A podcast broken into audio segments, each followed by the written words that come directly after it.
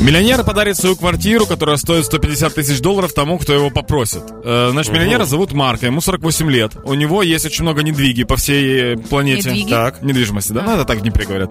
Э, вот, много Просто недвижимости. в Днепре очень много недвиги. Да, много недвиги по всей планете. И он рассказал свою историю о том, что ему было очень сложно. Были такие моменты, когда он ночевал в молодости на лавочках, на улице жил, да. А йому хтось так поміг, хтось дав йому Он, просил, да, людей помощи, ему помогали, и в итоге в него поверили, он сам в себя поверил, стал Ага. миллионером или Прикольно. миллиардером, и, скажу сейчас точно, миллионером, миллионером. А, и теперь он бы хотел таким образом как будто вернуть долг карме. То есть он Ага. говорит, что есть в этом мире очень много людей, которые нуждаются, поэтому пускай мне каждый напишет свою историю, я выберу того, у кого история самая крутая, подарю ему квартиру, и мы снимем документалку про вот это все чудо.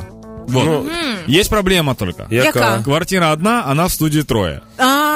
Ну давайте, я думаю, що підемо, я так розумію, класичним способом. Будемо розказувати всі свої тяжкі історії, правильно? а чого тяжкі історії? Абсолютно ні. Ну, розказуй. Ну дивіться, хлопці, а, ось цей мільйонер знає, що таке жити в бідності, правильно? Угу. Вот, а я знаю, що таке рости в маленькій однокімнатній квартирі з батьками в Житомирі. Так от, саме ця квартира вона потрібна не мені, вона потрібна цьому мільйонеру, оскільки ось таким маленьким м, гарним вчинком він вирішує проблему величезної кількості людей. Він вирішує питання спадку для моїх майбутніх дітей, потім спадку для моїх майбутніх внуків. Тобто одна щаслива Карпова, і скільки потім щасливих після мене людей. Це ж величезна е, армія людей буде забезпечена. Ви розумієте? Це не тільки для мене, не для себе. Прошу. Попробую тоді я.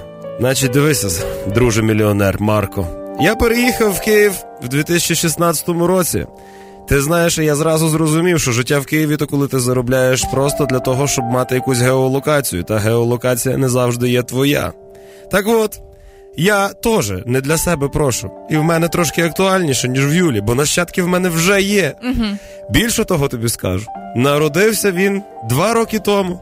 В нього в свідоцтві про народження написано, що він киянин, але який він киянин без прописки. Тому я радо готовий дати йому американську прописку.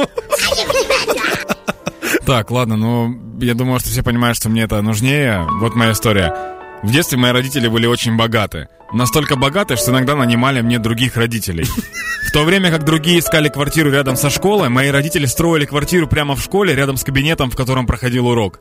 Но жизнь жестоко поступила со мной и заставила съехать от родителей.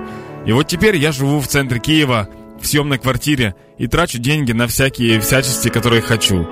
Мне, как и моим родителям, придется заново коллекционировать недвижимость. И было бы неплохо начать именно с этой маленькой квартирки. Марк, надеюсь, ты сделаешь правильный выбор, потому что прямо сейчас ты услышал три животрепещущие истории, которые трогают до глубины души.